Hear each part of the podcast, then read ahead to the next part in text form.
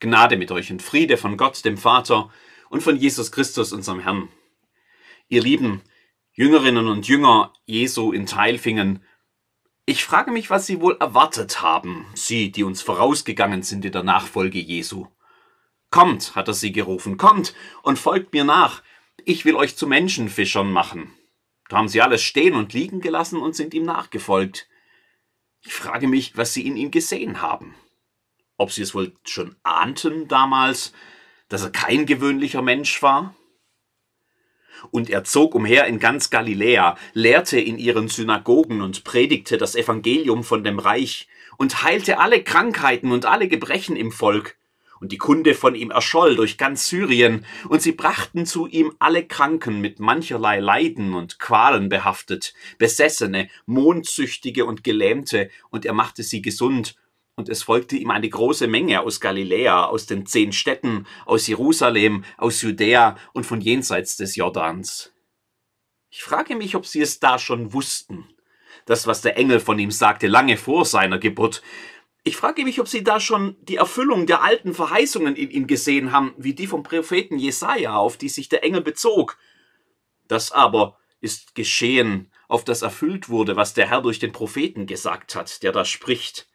Siehe, eine Jungfrau wird schwanger sein und einen Sohn gebären, und sie werden ihm den Namen Immanuel geben. Das heißt übersetzt Gott mit uns.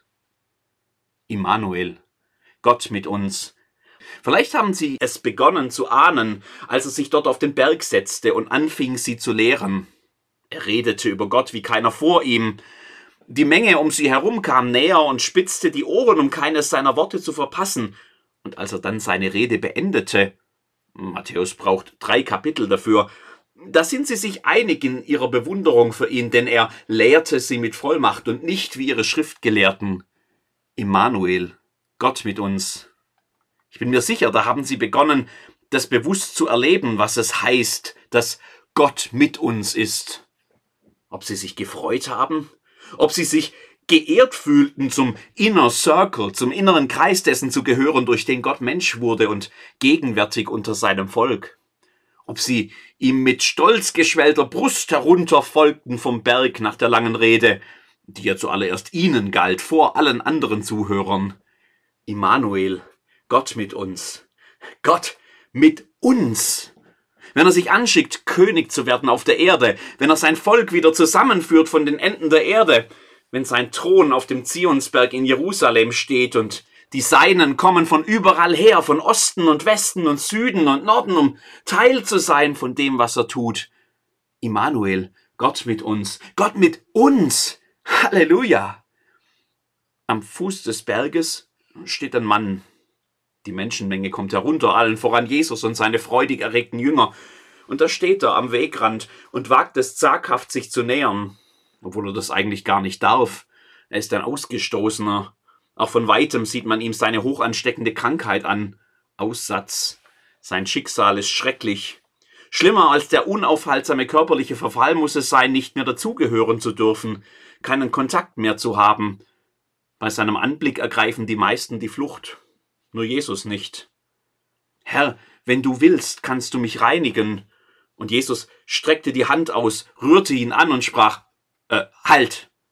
Allen stockt der Atem, wo wir ahnungslos weiterlesen wollen. Da haben sie es sofort bemerkt, was hier passiert. Und Jesus streckte die Hand aus, rührte ihn an. Aussatz wird durch Berührung übertragen. Jeder weiß das, deshalb ja auch das Kontaktverbot. Jeder weiß das, auch Jesus. Und Jesus streckte die Hand aus, rührte ihn an und sprach, ich will's tun, sei rein. Und zugleich wurde er von seinem Aussatz rein. Immanuel, Gott mit uns. Den Jüngern muss in diesem Moment aufgegangen sein, dass uns vielleicht größer zu verstehen ist, als sie das geahnt hatten. Ob sie sich von ihrem Schrecken schon erholt hatten, als dort am Eingang zur Stadt der Nächste am Wegrand stand und auf Jesus wartete. Plötzlich musste ihnen die Episode mit dem Aussätzigen fast harmlos erscheinen. Ein Hauptmann wartet dort, berichtet Matthäus. Na und, denkst du vielleicht? Na und? Lass mich dir erklären. Kapernaum in Galiläa ist Grenzgebiet.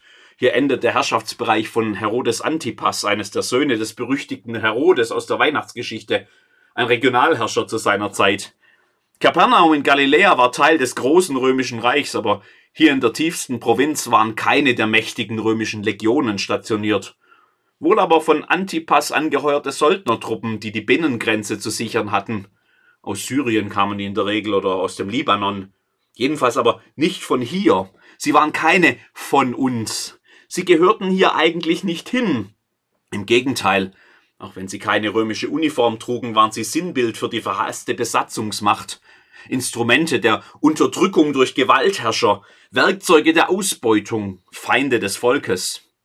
Der Mann, der hier steht, ein Centurio, Befehlshaber einer Hundertschaft, der war einer davon, ein nicht ganz kleines Zahnrädchen im Getriebe der Schikanen, die das Volk über sich ergehen lassen sollte. Und ein Heide, Schon seine bloße Anwesenheit rieb es den wahren Israeliten immer wieder ins Gesicht, dass sie, die doch eigentlich Gottes erwähltes Volk waren, sich hier unter der Fuchtel von denen befanden, die Gott den Schöpfer des Himmels und der Erde höchstens milde belächelten. Was wagte er jetzt dazustehen? Was bildet er sich ein, mit einer Bitte zu Jesus zu kommen?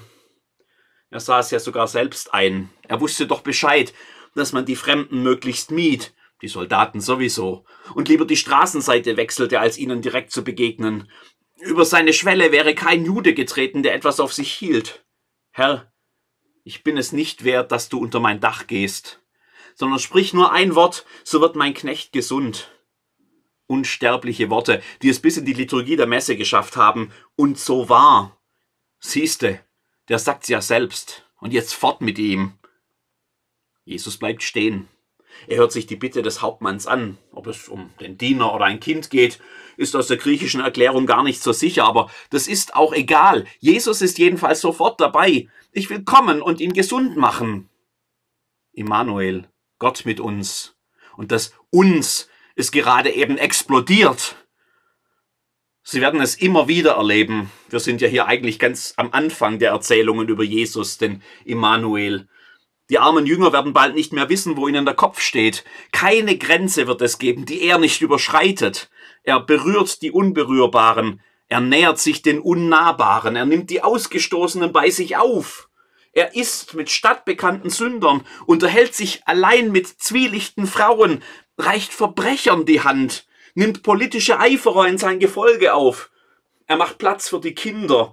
Er hat ein Auge für die Übersehenen er brüskiert ständig das Establishment, die In-Group und kann am wenigsten mit denen anfangen, die überzeugt sind, zu den ganz besonders Richtigen zu gehören. Die Helden seiner Geschichten sind Samariter, dieses verhasste Mischvolk, ehrlose Schweinehüter, ungehorsame Söhne, aber nie die, von denen man es erwartet hätte. Immanuel, Gott mit uns. Und alle dachten, dass uns wäre klar umrissen, das uns ist gerade eben explodiert, denn dieser Jesus, mit dem Gott mit uns ist, erkennt weder Berührungsängste noch Grenzen. Am Ende macht er die Tür so weit auf wie noch nie, geht hin in alle Welt und mache zu Jüngern alle Völker. Immanuel, Gott mit uns. Er ist wahrhaftig der Heidenheiland. Und das ist gut so. Auch wir haben ja so unsere Schwierigkeiten mit manchen Wörtern. Vielleicht nicht mit uns, aber mit den Heiden zum Beispiel. Das sind ja immer die anderen. Die, die nicht so glauben wie wir.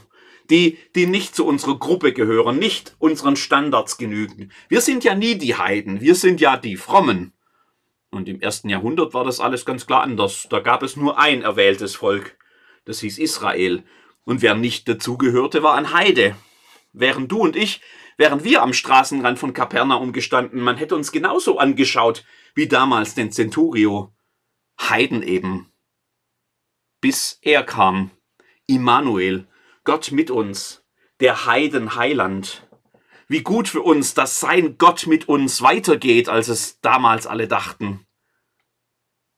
Mindestens genauso wichtig ist es aber, dass wir begreifen, dass sich die Denkweisen seit damals gar nicht so wesentlich verändert haben. Die Jünger waren ja keineswegs die Letzten, die uns viel enger verstanden hatten. Die Geschichte der Jahrhunderte, die seither vergangen ist, die zeigt, dass es immer und immer wieder neue Vorstellungen davon gab, wer jetzt genau dazugehören darf und wer nicht.